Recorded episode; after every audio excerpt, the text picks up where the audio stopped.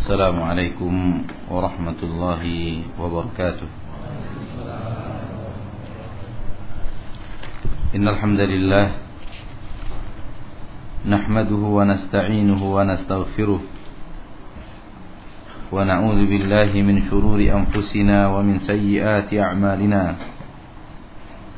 من يهده الله فلا مضل له ومن يضلل فلا هادي له. أشهد أن لا إله إلا الله وحده لا شريك له وأشهد أن محمدا عبده ورسوله صلى الله عليه وعلى آله وأصحابه ومن تبعهم بإحسان إلى يوم الدين وسلم تسليما كثيرا. يا أيها الذين آمنوا اتقوا الله حق تقاته ولا تموتن إلا وأنتم مسلمون.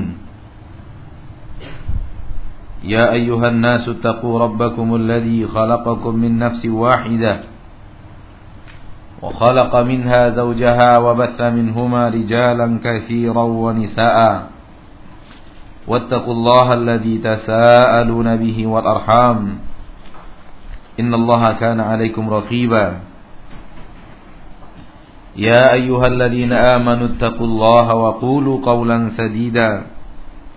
يصلح لكم أعمالكم ويغفر لكم ذنوبكم.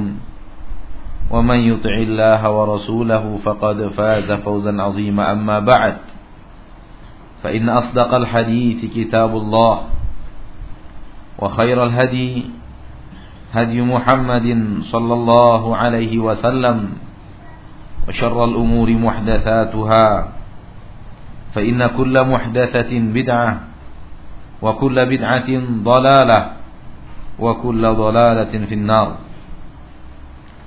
فعليكم بجماعة المسلمين فإن يد الله مع الجماعة ومن شذ شذ في النار والعياذ بالله. Ikhwani wa akhwati fid din. Rahimani wa rahimakumullah. Puji dan syukur kepada Allah tabaraka wa taala Rabbul Izzati wal Jalalah Yang mana pada hari ini Allah Subhanahu wa taala kembali mempertemukan kita di salah satu tempat yang terbaik di permukaan bumi karena Rasulullah sallallahu alaihi wasallam bersabda, "Afdalu biqa'il ardi masajiduha." Sebaik-baik belahan bumi adalah masjid-masjidnya. Allah yang telah mempertemukan kita di salah satu tempat yang terbaik di permukaan bumi. Dan berbahagialah orang-orang yang hatinya selalu cinta kepada masjid. Selalu ingin berada di masjid. Selalu ingin beribadah di masjid. Karena Rasulullah sallallahu alaihi wasallam bersabda sab'atun yudhilluhumullah.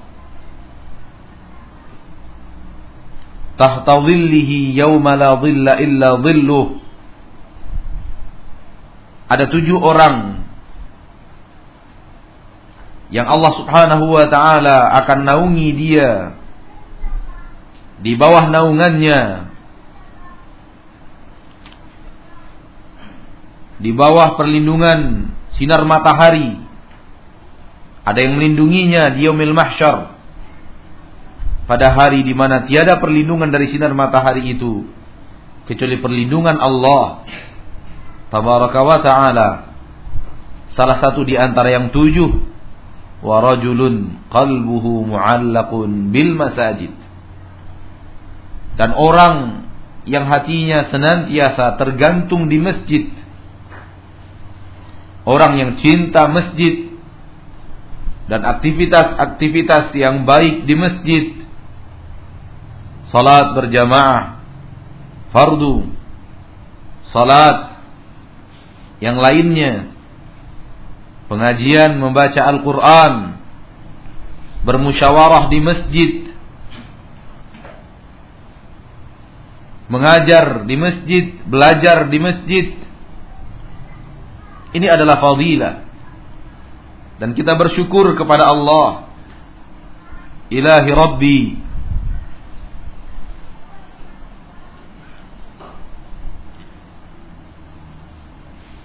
Bahwa senantiasa pertemuan kita lebih banyak di masjid dibanding di tempat-tempat lain.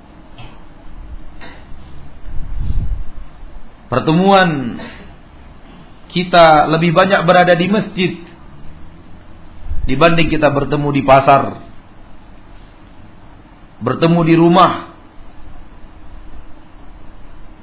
bertemu di toko, atau di tempat-tempat lain. Dan nyaris sekarang ini walillahil hamd puji syukur hanya untuk Allah awalan wa akhiran Nyaris kita tidak masuk masjid di Pekanbaru sekarang ini kecuali kita bertemu dengan kaum muslimin. Saudara-saudari kita, saudara-saudara kita yang mengenal kita bukan karena sekedar kenal tapi karena sudah mengikuti dakwah yang hak, sudah mengenal sunnah Rasulullah sallallahu alaihi wasallam. Dan ini suatu hal yang sangat mengembirakan. Karena beberapa tahun yang lalu ini semua belum ada. Namun sekarang kita pergi ke masjid, singgah di masjid, masjid yang tidak kita targetkan akan kita berhenti di sana kita berhenti untuk sal ketemu saudara-saudara kita sedang melakukan salat-salat fardu. Orang-orang yang kenal kita atau wajahnya kita kenal walau kita tidak kenal namanya.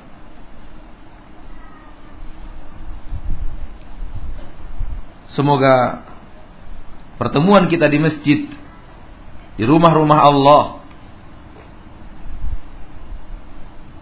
Sebagaimana Allah mempertemukan kita di masjid-masjidnya, di rumah-rumahnya di permukaan bumi. Semoga Allah juga mempertemukan kita di akhirat di surganya Jannatun Naim. Kita masih bersama kitab Kashfu Syubuhat di dalam membantah anggapan sebahagian kaum muslimin bahwa orang yang bersyahadat dengan lisannya tidak mungkin bisa keluar dari agama Islam. Orang yang salat tidak mungkin bisa menjadi orang yang keluar dari syariat Islam. Jawabannya mungkin. Bisa saja orang yang bersyahadat padahal di mata Allah dia bukan lagi muslim. Bisa saja ada bisa saja ada orang yang salat padahal di sisi Allah dia bukan lagi muslim karena dia telah melakukan hal-hal yang membatalkan syahadat tersebut atau membatalkan salatnya karena sesungguhnya syirik menghapuskan seluruh amal saleh.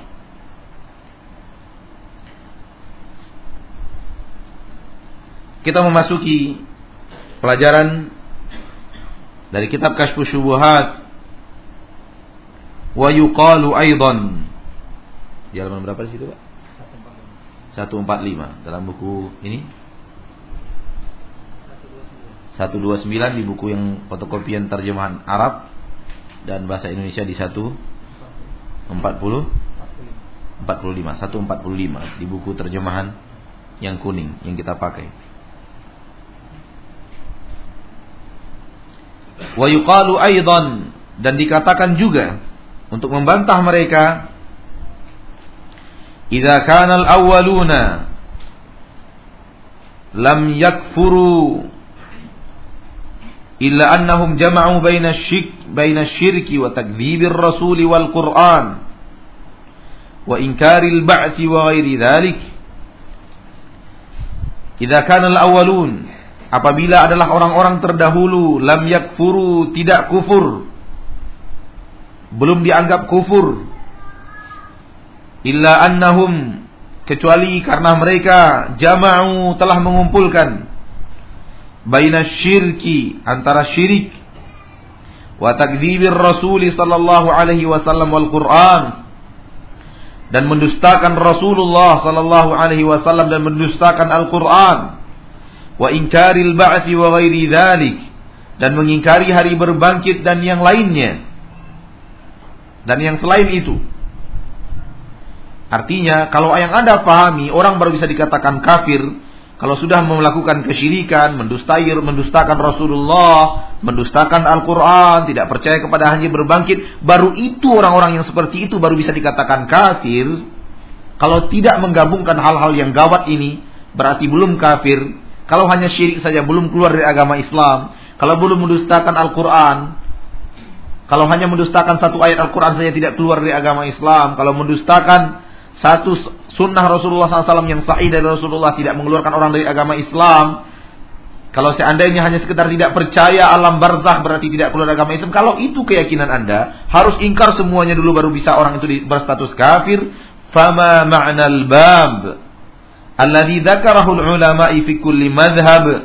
Maka apa makna daripada bab yang telah disebutkan oleh para ulama pada setiap madhab?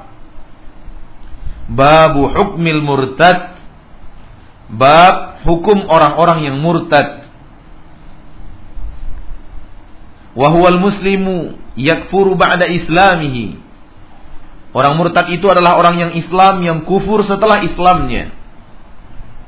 Thumma dzakaru anwa'an. Kemudian mereka menyebutkan contoh-contoh yang sangat banyak. Kullu naw'in minha yukaffir setiap contoh daripada contoh yang banyak tersebut mengkafirkan orang dari agama Islam. Mengeluarkan dia dari agama Islam. Wa yuhillu damar rajuli wa malahu. Dan itu cukup untuk menghalalkan darah seseorang dan hartanya.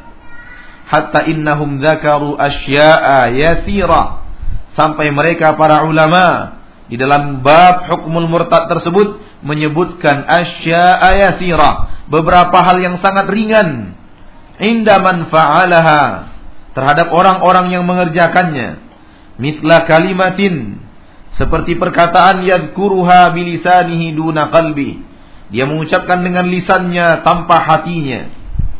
Au yadkuruha ala wajhil madhi wal la'ibi. Atau dia menyebutnya hanya karena dari dari arah bersenda gurau dan bermain.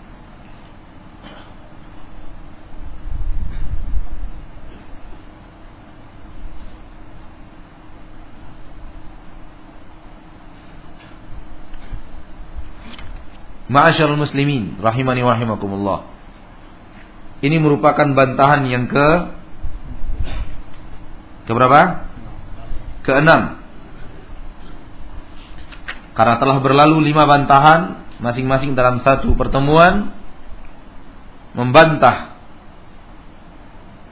keyakinan sebahagian kaum muslimin bahwa orang yang salat nggak mungkin bisa keluar dari agama Islam. Orang yang haji nggak mungkin bisa keluar dari agama Islam.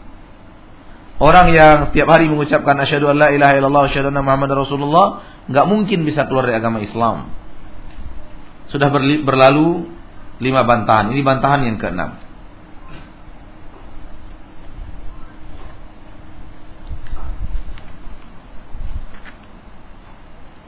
Apabila orang-orang terdahulu yang dikafirkan oleh agama Islam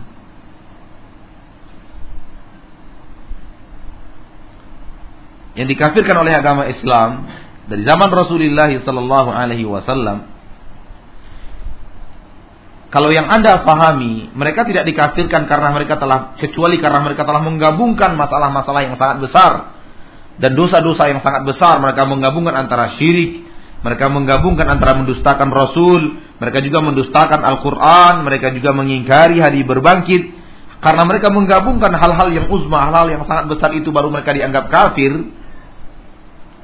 Kalau itu keyakinan Anda, Anda salah. Begitu kira-kira yang diinginkan oleh Syekh di dalam bab ini. Bukan itu. Apa saja hal-hal yang di dalam agama Islam dinilai kufur bisa mengeluarkan orang dari agama Islam apabila dilakukan. Tidak perlu harus melakukan hal yang besar dulu, mengingkari Al-Quran, mengingkari hari berbangkit, hari kiamat. Walaupun semua itu memang terkumpul pada Quraisy karena mereka mendustakan Rasulullah sallallahu alaihi wasallam. Namun kalau itu keyakinan Anda, Anda salah. Kenapa? Fama ma'na al-bab alladhi dzakarahu al-ulama'i fi kulli madhhab. Apa gunanya bab-bab yang dibawakan oleh para ulama di setiap madhab? Babu ahkamil murtad. Bab hukum tentang orang-orang yang murtad, melakukan ini murtad, melakukan itu murtad, melakukan ini murtad. Tidak percaya kepada ayat Al-Quran murtad, tidak percaya kepada satu hadis Rasulullah SAW murtad. Mengimani bahwa hari hujan karena bintang-bintang kufur keluar dari agama Islam. Apa gunanya para ulama membawakan hukum-hukum tersebut? Tidak melakukan zakat, keluar murtad, keluar dari agama Islam, tidak mendirikan sholat murtad, keluar dari agama Islam, diperangi dan halal darahnya dan halal hartanya.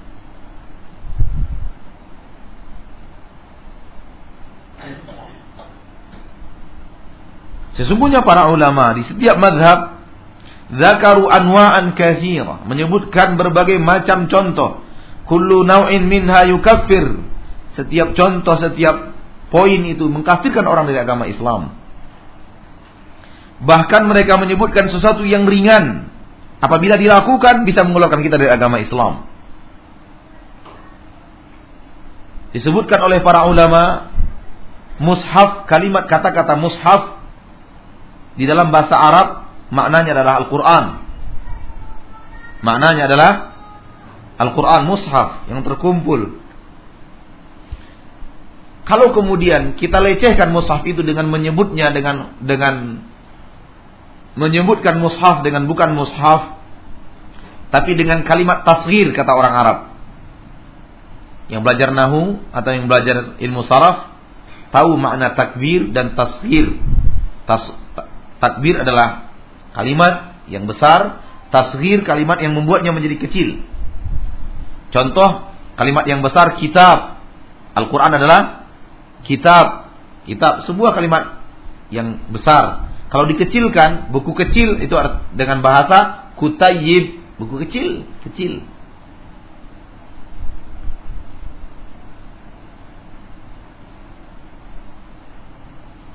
Ibnun, anak itu besar. Bunayyah, anak kecil, kecil, kecil. Kalau ada orang menyebut mushaf dengan tasghir mus, mu, mu, musayhaf itu dilarang oleh agama Islam, dilarang oleh para ulama. Ada orang menyebut masjid dengan musayjid dengan tujuan ingin mengecilkan makna masjid, ingin mengecilkan makna mushaf, itu bahkan dinukilkan oleh sebagian para ulama bagian yang bisa mengeluarkan orang agama Islam. Menghina masjid dan menghina mushaf Al-Quran. Kalau itu saja telah bisa di pandangan para ulama kalau hatinya bertujuan untuk mengecilkan makna masjid, mengecilkan makna mushaf, bisa membuat orang dinilai oleh para ulama keluar agama Islam telah menghinakan agama Islam. Bagaimana dengan seorang dosen di Surabaya yang dalam sebuah kertas putih menuliskan kalimat Allah lalu meletakkannya di lantai dan menginjaknya dengan kakinya dengan sepatunya. Kalau hanya mengecilkan kalimat masjid, mengecilkan kalimat mushaf, dinilai bahagian daripada melecehkan syariat Islam oleh para ulama terdahulu. Diriwayatkan itu dari Sa'id bin Musayyib rahimahullah. Lalu bagaimana dengan orang yang menulis kalimat Allah? Dia ingin mendidik murid-muridnya untuk menyatakan bahwa Al-Quran ini, Al-Quran ini yang ada di permukaan bumi ini, ini bukan kitab mulia yang wajib dijaga. Yang terjaga, yang wajib dimuliakan. Al-Quran yang terjaga dan mulia itu katanya itu yang ada di lahul mahfuz. Adapun ini tidak, ini kertas. Dicetak di indah Ini kalimat-kalimat yang ini tinta. Tinta. Gak perlu dimuliakan. Begitu kata dia si manusia sombong itu. Dan kemudian untuk meyakinkan murid-muridnya. Yang ingin dia didik di atas agama yang batil. Seperti ini. Ini pena, ini kertas. Putih. Ini pena saya, ini kertas. Lalu saya tulis di sini Allah. Kertas putih di atasnya ada tinta. Ini gak perlu dimuliakan. Yang perlu dimuliakan Al-Quran dan mushaf. Oleh karena itu yang seperti ini boleh diletak, boleh diletakkan di bawah, diinjak sama kakinya. Lihat. Subhanallah. Apakah tidak pantas dia yang lebih dikafirkan dibanding orang yang mentasgirkan kata-kata masjid? Dibanding orang yang mentasgirkan kata-kata mushaf?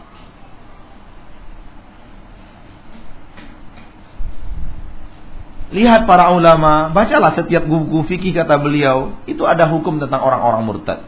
Tidak menunaikan zakat, murtad. Tidak berhaji ke Baitullah bisa membuat kita murtad hati-hati. Satu poin membuat orang keluar dari agama Islam, menyalahi, mengingkari.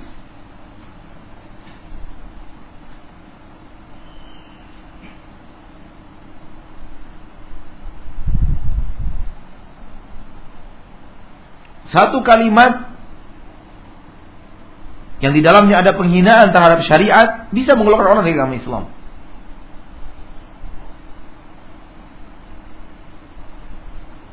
Dan sungguh di dalam kehidupan Rasulullah sallallahu alaihi wasallam telah terjadi penghinaan orang-orang terhadap para sahabat.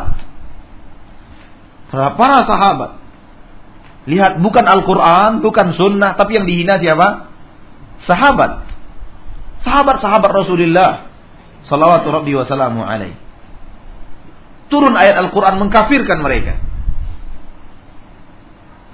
Turun ayat Al-Quran mengkafirkan mereka yang menghina sahabat Nabi. Lihat bahwa hal yang bisa memindahkan orang dari agama Islam ke, ke sesuatu yang bukan Islam bukan hanya harus mengumpulkan poin-poin parah seperti yang tadi mengimani melakukan kesyirikan, mendustakan Al-Quran, mendustakan Rasulullah, mengingkari hari berbangkit, tidak percaya dengan azab kubur, tidak percaya dengan hari neraka dan surga, tidak percaya dengan Allah pencipta langit dan bumi, sujud kepada berhala. Bukan hanya itu yang bisa mengkafirkan orang dari agama Islam, mengeluarkan orang dari agama Islam. Menghina sahabat Nabi, menghina sahabat Nabi. Kejadiannya ketika mereka pulang dari perperangan Tabuk, mereka menghina sahabat Rasulullah. Sallallahu alaihi wasallam. Yang dihina itu bukan Rasul, sahabatnya.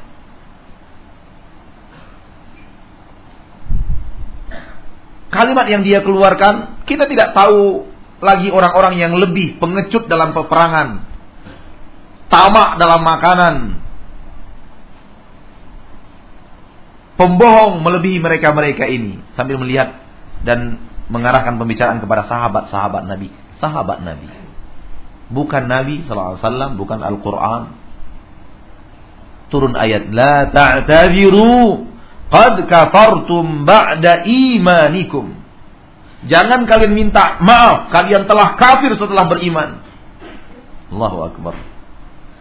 Jadi bahwa kemudian yang bisa mengeluarkan kita dari agama Islam, ma'asyiral muslimin, bukan hanya hal-hal izam, meruntuhkan rukun iman, meruntuhkan rukun Islam bukan hanya itu. Maka oleh karena itu kita harus hati-hati.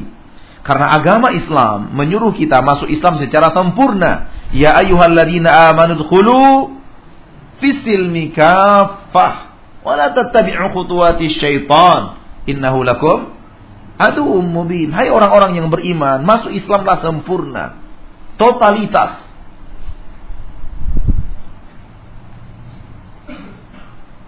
Dan seperti yang pernah kita bahas di dalam pertemuan-pertemuan sebelumnya, bahkan pertemuan kedua atau ketiga, kedua kalau saya tidak khilaf, meng, meng, me, me, tidak mengimani satu ayat saja dari ayat Al-Quran mengeluarkan orang dari agama Islam.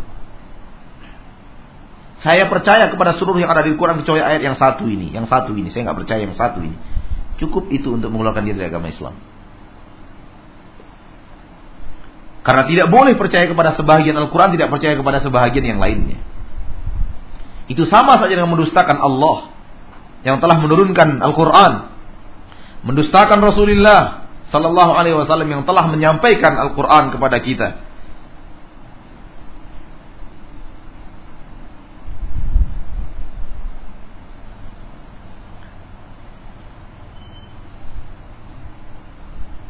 Para sahabat radhiyallahu taala anhu yang malam harinya melihat ada nau Ada kelebatan cahaya terang di langit di malam itu. Nabi mengatakan di pagi hari ada orang yang kafir, ada orang yang mukmin. Orang yang menyatakan kami turun hujan karena ada nauk tadi malam akan turun hujan itu orang kafir. Kafir kepada Allah, mukmin kepada nauk. Dan orang yang mengatakan mudir Nabi rahmatillah, kita diberikan hujan karena rahmat Allah adalah orang yang mukmin billah, beriman kepada Allah, kafirun bin nau, kafir kepada nau.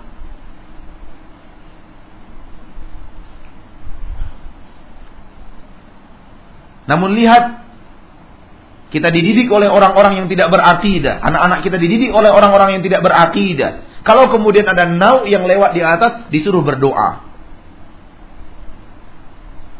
Ucapkan permintaan.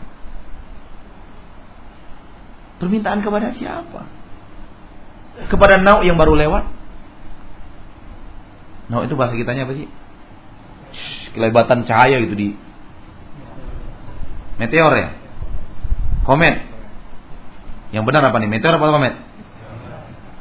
Jangan permainkan. Saya nggak tahu bahasa Indonesia-nya.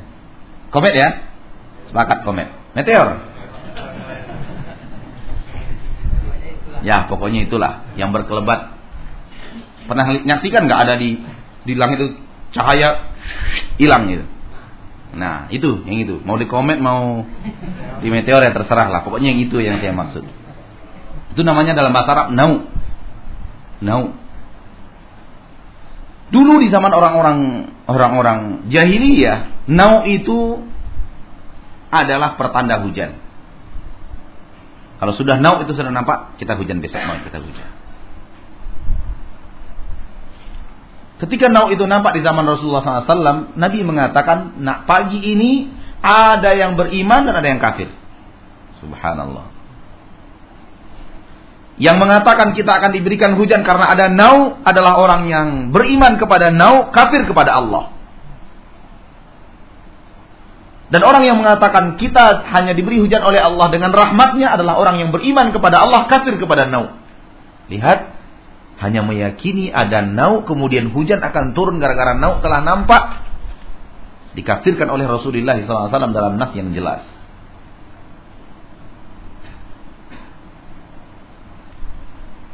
Karena itu hati-hati. Sebagian kaum muslimin sangat lalai Sangat lalai dan kita harus antisipasi itu. Membiarkan anak mereka dididik oleh televisi yang di dalamnya terjadi khurafat, syirik bahkan. Santai saja. Membiarkan anak-anaknya melihat hal-hal yang syirik di televisi. Bukankah anak itu terdidik dengan apa yang dia lihat? Bukankah anak-anak itu meyakini apa yang dia dengar? Bukankah warna yang masuk ke anak-anak kita adalah apa yang dia lihat dan apa yang dia dengar? Kalau kemudian kalau kemudian yang dia lihat terus adalah televisi, yang dia dengar terus adalah siaran televisi, apa jadinya untuk anak kita? Maka tidak sedikit manusia-manusia yang gurunya adalah televisi. Maksud televisi bukan kaca dan dan karahnya, bukan bendanya, tapi acara yang di dalamnya. Karena televisi itu bisa dijadikan juga sarana untuk apa? Kebaikan, pelajaran dan semacamnya, ceramah dan yang lainnya. Medianya juga televisi.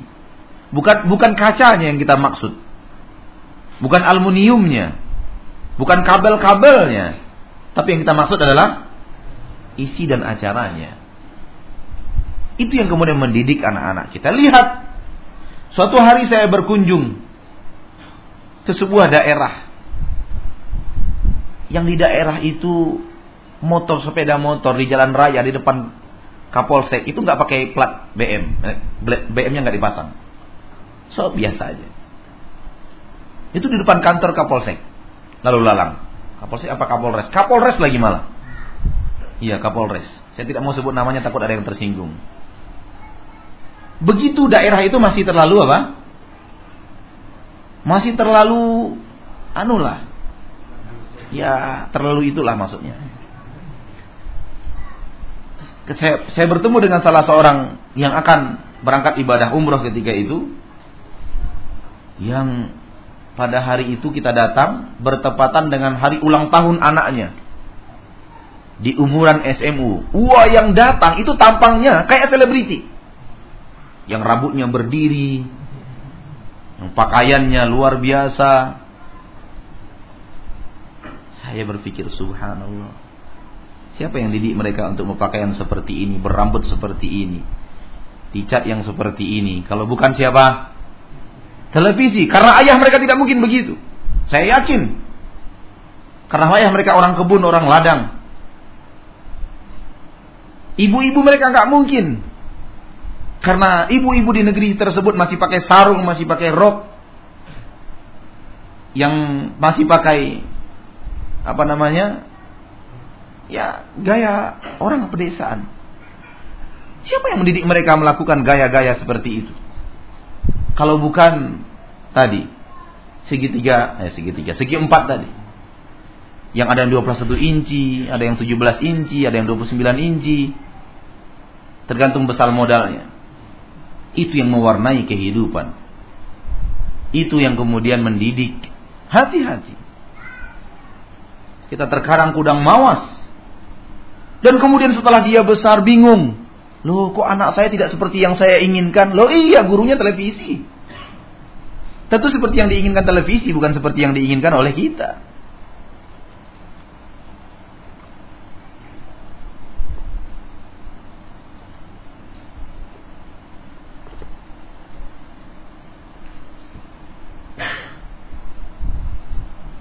Televisi telah berhasil mendidik generasi muda umat Islam untuk takut sebuah kepada sebuah setan yang sangat dahsyat, wajahnya sangat serem, harus lari kita daripada setan itu. Kalau setan itu mendekat kita akan hina, nama setan itu jomblo.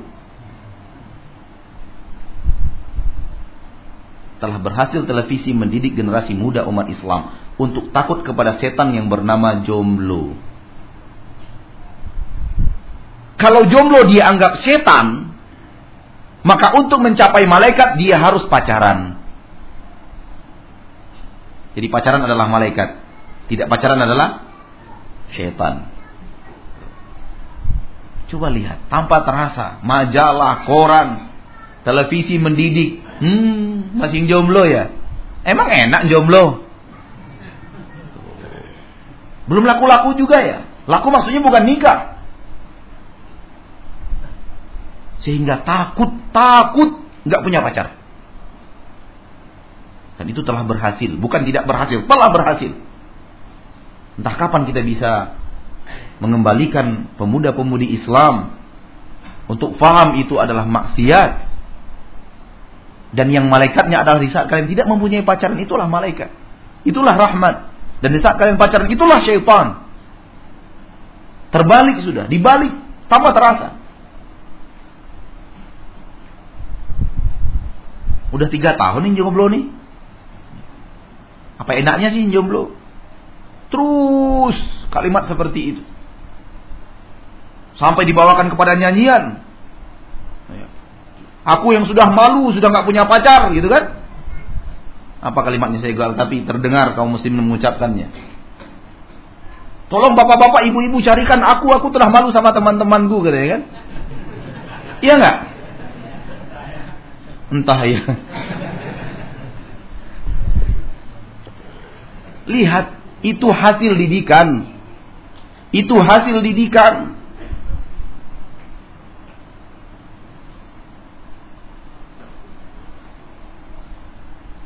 Ketika dia menikah, ketika dia menikah, apa kata orang? Cintanya telah berlabuh. Pahamkah, pahamkah kita arti apa cinta yang sudah berlabuh? Sudah nggak jalan lagi. Jadi rumah tangga, rumah tangga bukan cinta lagi sudah. Cintanya sudah berlabuh. Udah nggak jalan lagi. Perahu cintanya nggak berlayar lagi gitu loh. Cinta telah berlabuh. Kalau kalau kapal udah berlabuh udah nggak jerak lagi kan? Matilah di situ dia. Padahal di dalam agama Islam, setelah akad nikah terjadi, itu pertama kapal cinta berlayar. Baru kita mengadu, meng, me, me, mengarungi samudera kehidupan dengan perahu cinta setelah akad nikah. Ini tidak. Perahu cintanya berlayar ke mana-mana sebelum nikah. Ke kiri, ke kanan, ke depan, ke Jakarta, ke yang lainnya. Anak tetangga, anak siapa, segala macam. Perahu cinta berlayar ke mana-mana. Setelah menikah berlabuh perahu cintanya. Habis nggak ada aktivitas cinta lagi setelah itu. La ilaha illallah. Tanpa terasa dibolak oleh kehidupan, dibalik pemahaman kita oleh televisi dan segala pusat informasi informasi yang sangat menyesatkan. Namun tanpa kita sadari, halus masuknya luar biasa halus.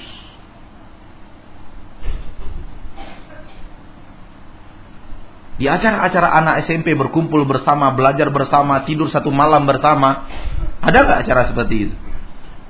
Umuran mereka masih SMP. Oh, dengan dengan dengan aktif masuknya belajar kelompok dan semacamnya di sebuah sebuah rumah sebuah se, se, salah seorang di antara mereka berjabar sampai pagi sampai tertidur sama-sama di ruangan itu sampai pagi. Ada keinginan terselubung, hai muda-mudi Islam, jadilah orang yang seperti ini. Soal tidur bersama malam hari nggak ada masalah. Padahal itu aib yang luar biasa. Di tengah masyarakat, apalagi dalam agama Islam. Namun lihat apa yang terjadi. Mohon maaf saya masuk ke sana karena terbawa arus saja sebenarnya. Saya nggak ingin mengatakan itu. Tapi mudah-mudahan bermanfaat. Yang saya inginkan tadi hati-hati. Kadang-kadang acara di televisi kita adalah acara yang menyesatkan luar biasa. Namun dijadikan indah, asik untuk ditonton, dibiarkan. Dan malah dimasyarakatkan, yang malah dicintai, malah kemudian diberikan diberikan apa? Diberikan tanda penghargaan. Apa-apa-apa namanya, award-award apa gitu. Subhanallah. Kembali kita kepada apa yang kita katakan tadi bahwa kalimat yang kecil seperti nau saja dianggap kufur oleh Nabi Muhammad sallallahu alaihi wasallam. Lalu bagaimana dengan yang lainnya? Ini menandakan bahwa sekedar ada meteor lewat berdoa minta kepada meteor itu kafir. Karena dia beriman dengan dengan meteor. Malah meyakini meteor itu yang menurunkan hujan kafir. Kata Rasulullah bukan kata saya.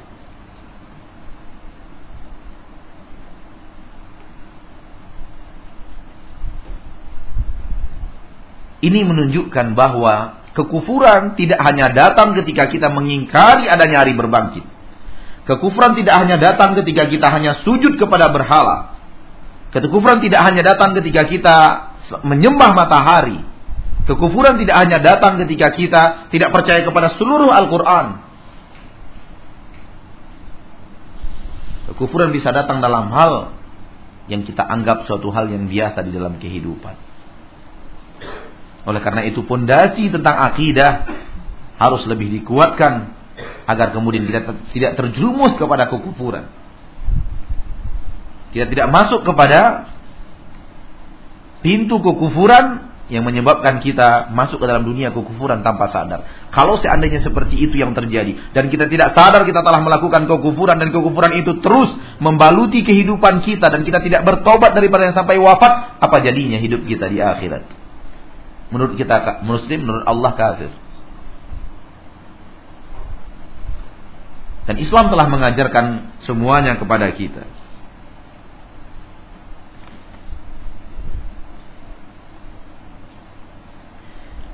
Dan murtad itu artinya orang Islam yang sudah keluar dari agama Islam. Halal darahnya, halal hartanya, kembali kita ulang maksudnya adalah halal darahnya untuk dibunuh, halal hartanya untuk diambil masuk ke dalam dana baitul mal dan dianggap sebagai fai harta rampasan tanpa perlawanan.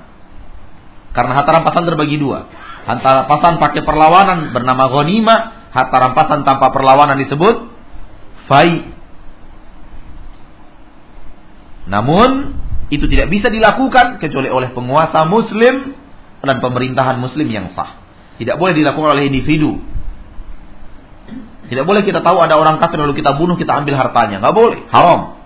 Itu namanya pembunuhan dan perampokan. Yang harus melakukannya adalah seorang pemimpin muslim. yang menegakkan hukum hudud kriminal di tengah kaum muslimin. Kalau ada nanti, semoga Allah Subhanahu wa taala membahagiakan mata kita dengan melihatnya berdirinya khilafah Islamiyah. Dan kalau ataupun kita terus berusaha untuk mewujudkan itu, belum terwujud, tidak jadi masalah. Sebagaimana banyak para sahabat wafat sebelum terwujudnya khilafah Islamiyah. Sebagaimana para nabi dan para rasul Allah cabut nyawanya sebelum terwujudnya khilafah Islamiyah. Ada nggak para nabi dan para rasul wafat sebelum ter, sebelum terwujud khilafah Islamiyah? Ada atau tidak? Ada kan? Siapa contohnya? Nabi Isa. Siapa lagi? Nabi Isa tidak Allah wafatkan. Allah angkat. Terus? Nabi apa? Nabi Nuh. Nabi Nuh tidak terwujud khilafah Islamiyah di zaman dia? Semua orang kafir mati kecuali beliau dan sahabat-sahabatnya khilafah Islamiyah ini. Nabi apa? Nabi Musa. Nabi Musa, Fir'aun dan bala tentaranya hancur. Nabi Musa dan Bani Israel kemudian yang menguasai daerah itu. Ini khilafah Islamiyah. Waduh, kelihatannya sejarah para nabi dan para rasul harus diulang kayaknya ini. Hah?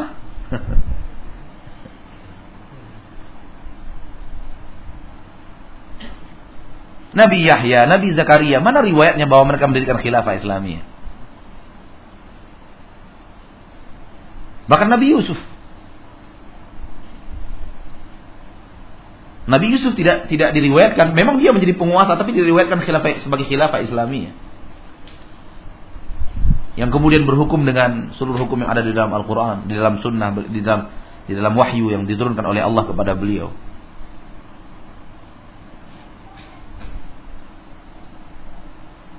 Masyal muslimin rahimani wa rahimakumullah.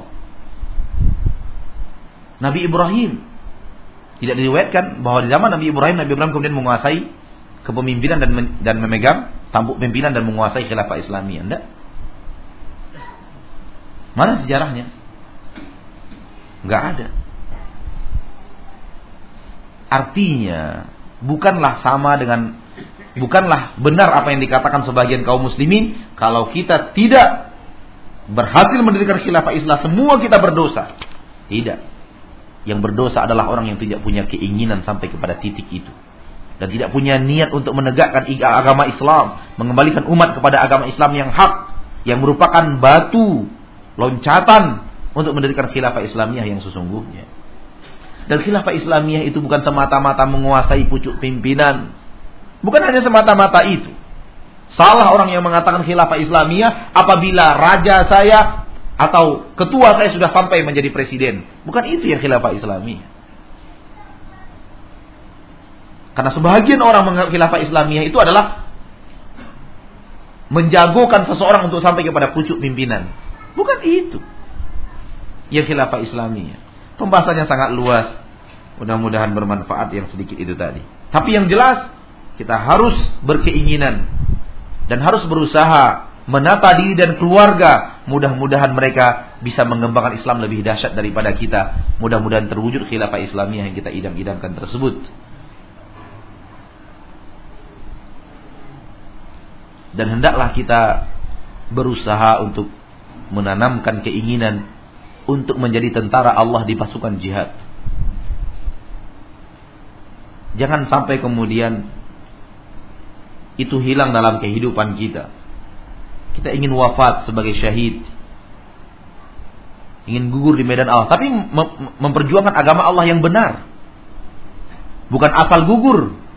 Asal wafat.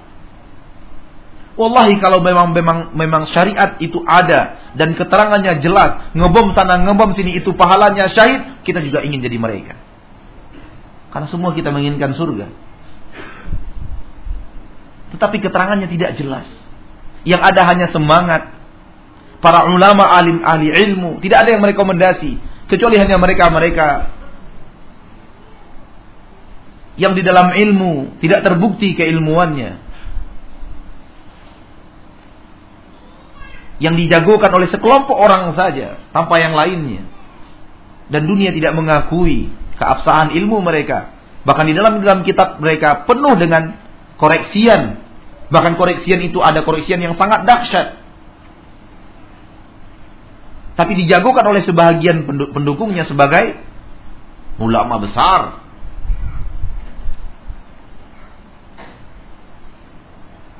Bukan itu demi Allah kalau ngebom itu pahalanya syahid masuk surga, kita ingin jadi barisan pertama.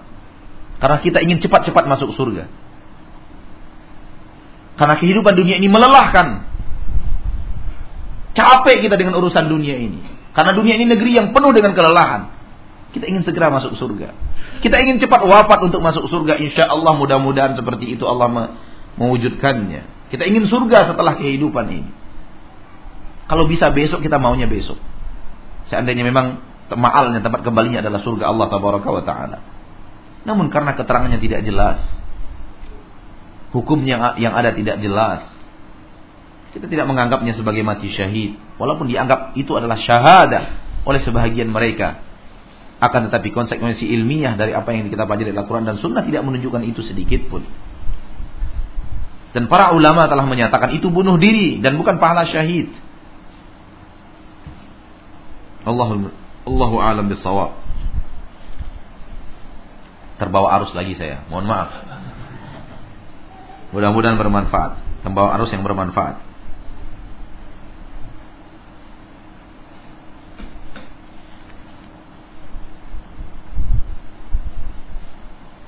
Sekali lagi kita kembali kepada yang tadi bahwa sesungguhnya hati-hati dengan agama kita jaga terus jangan sampai kita ada keinginan untuk menyelisihi, meremehkan, melecehkan apa pun yang datang dari Allah, apa pun yang datang dari Rasulullah karena itu bisa mengantarkan kita kepada yang namanya kufur. Bisa mengantarkan kita kepada yang namanya syirik. Dan ini bagian bantahan yang ke-6. Jangan kira bahwa kekufuran itu hanya mengerjakan dosa-dosa besar. Dosa kecil pun yang memiliki makna kekufuran bisa mengantarkan orang kepada kekufuran. Lihatlah buku-buku para ulama kata Syekh dalam bab Ahkamul Murtad. Di situ akan Anda temukan bahwa para ulama dulu sepakat dosa ini mengeluarkan orang dari agama Islam, dosa ini mengeluarkan orang dari agama Islam. Dosa, dosa ini mengeluarkan orang dari agama Islam, mengeluarkan saya mengeluarkan orang dari agama Islam. Dosa ini membuat orang kufur. Satu saja cukup untuk mengkufurkan orang, mengkafirkan orang dari agama Islam. Dan kita harus menghindari semuanya. Ini menunjukkan bahwa para ulama dahulu tidak sepakat.